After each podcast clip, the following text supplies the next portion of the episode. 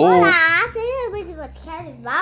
É, vamos, inici- vamos continuar a nossa leitura então do livro é, Sozinha no Mundo. É, vamos continuar a saga da Pimba para saber o que vai acontecer. Pimba não queria que fosse triste. É, Levantou-se cedo e quando foi tomar café na sala das reuniões, todos os empregados do parquinho estavam lá. Já sabia que ia embora com sua oncinha. O mais comovido de todos foi Hugo Cassi, Cassini. Tão bora- bom fora para Pimba que parecia até bonito, apesar de nariz de tucano. É, nunca esqueceremos de você, disse ele. Não gosto de palavra nunca, retrucou Pimba. Você não me esquecerão porque ainda nos veremos. O bilheteiro. O bilheteiro da Tiraprosa fez uma piada. Você vai embora sem pagar os ingressos do meu aparelho? Todos riram e a viúva aproveitou a ocasião para demonstrar a gratidão geral. Queremos que aceite esse dinheiro, Paula. É, ele- ela sempre chamava Pimba de Paula, o nome da sua filha morta. E não se recuse. Você merece ainda mais. Sua ideia de renovar as músicas aumentou o lucro dos parquinhos. Nunca tivemos tanta gente com- como na semana passada. É, os pensionistas acompanharam Pimba até a rua e pararam um táxi para ela. Quer que a leve à rodoviária? perguntou Hugo. Não, obrigado. Quando o táxi partiu, todos acenaram. Pimba notou uma lágrima nos olhos de Lila. Ambas tiveram uma forte vontade de olhar para trás, espichando a despedida, porém resistiram. À frente estava o futuro. E por falar em futuro, para onde Pimba se dirigiria? A rodoviária, a casa de Noel ou ao lar do Leopoldo? Vamos ao lar Leopoldo, disse o ao motorista. Pimba não encontrou o Dr. Alfredo no sanatório gerontológico. É, a secretária o recebeu e contou-lhe que uma mulher passara por lá perguntando por ela e o diretor dera-lhe o telefone da pensão. Disse que é assistente social e que você está fugindo do juizado. Estou à procura de um parente, retrucou a garota. Não vejo motivo para ser internado numa instituição. Ela parecia muito brava. Não entendo por que essa mulher me persegue tanto. O juiz permitiu que eu ficasse com a dona Berenice até encontrar meu tio. Há funcionários mais fanáticos que os chefes, disse a secretária. E como vai a dona Regina? Está no jardim. Melhorou? Ontem me perguntou seu próprio nome, imagine. Regina Castelo estava sentada num banco do jardim, olhando para o fim do mundo. A menina doncinha parou diante dela. Lembre-se de mim? A internada olhou para Pimba como se olhasse uma estátua. É a filha de sua amiga, a mocinha do interior, disse a secretária.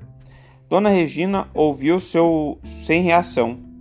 É, só, espe- só espero que ela não morra antes de lembrar o que é o sobrenome do meu tio ou onde posso encontrá-lo, receou Pimba. Tire isso da cabeça.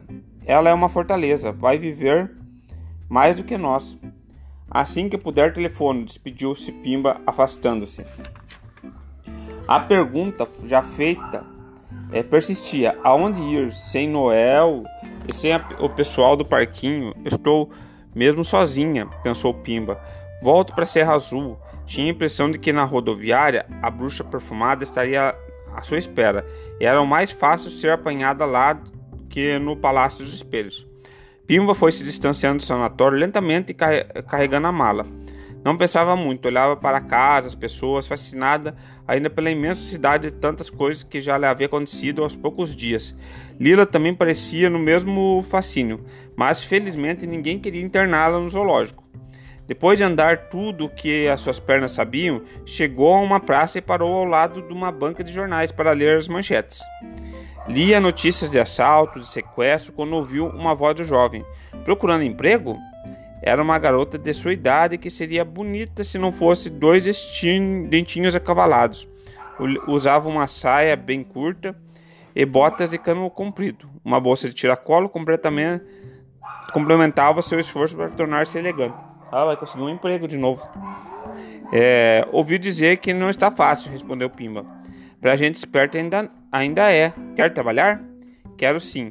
Então venha comigo. Está vendo aquela rua? Pimba aprendera que não se deve seguir pessoas, qualquer pessoa.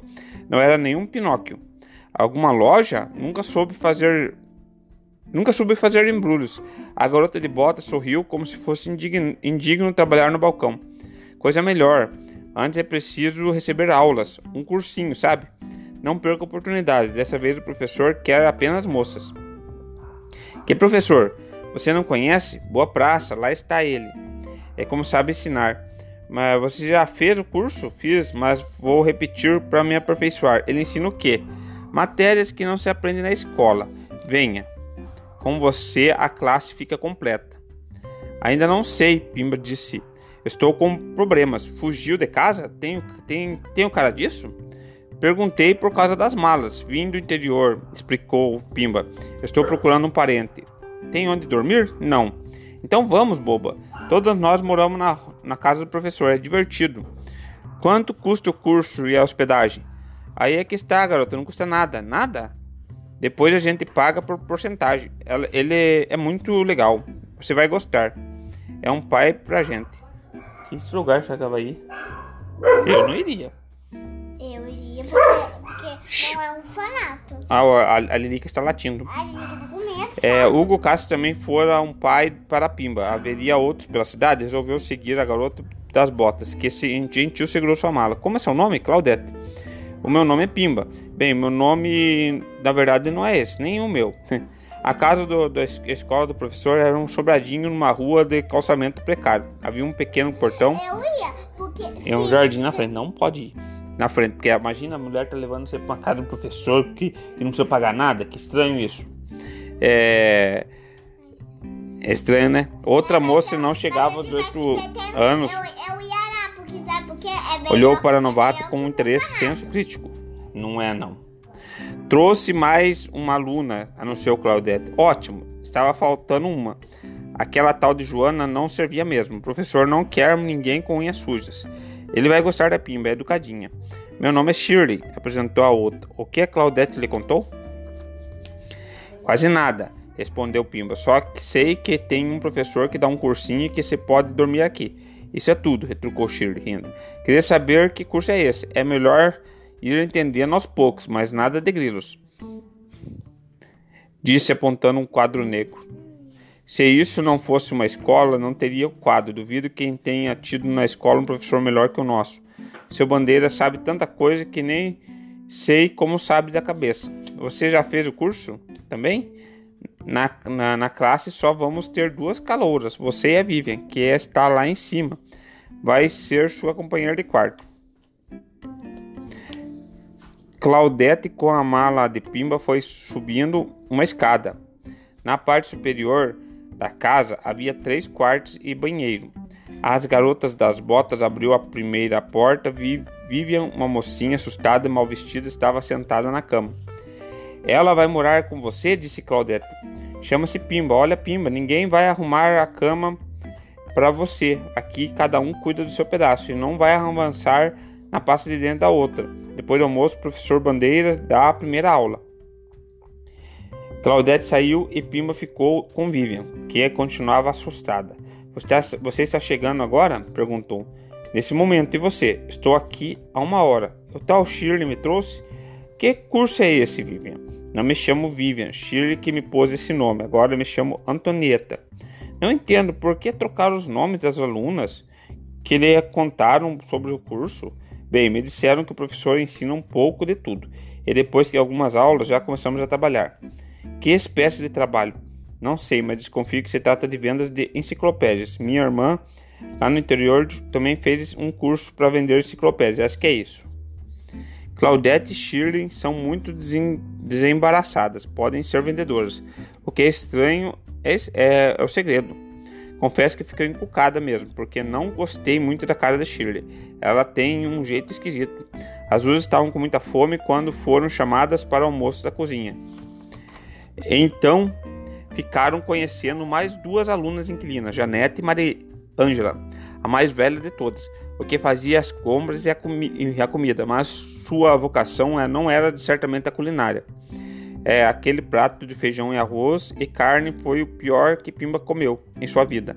Mal dava para matar a fome. Ainda se tivesse uma sobremesa. Comeu uma comida bem gororoba. Terminando o almoço, mas ela estava sozinha, não que vai fazer. Terminando o almoço, Shirley avis, avisou que o professor desejava conhecer as calouras, uma de cada vez, começando com Vivian. Pimba permaneceu na cozinha, ansiosa.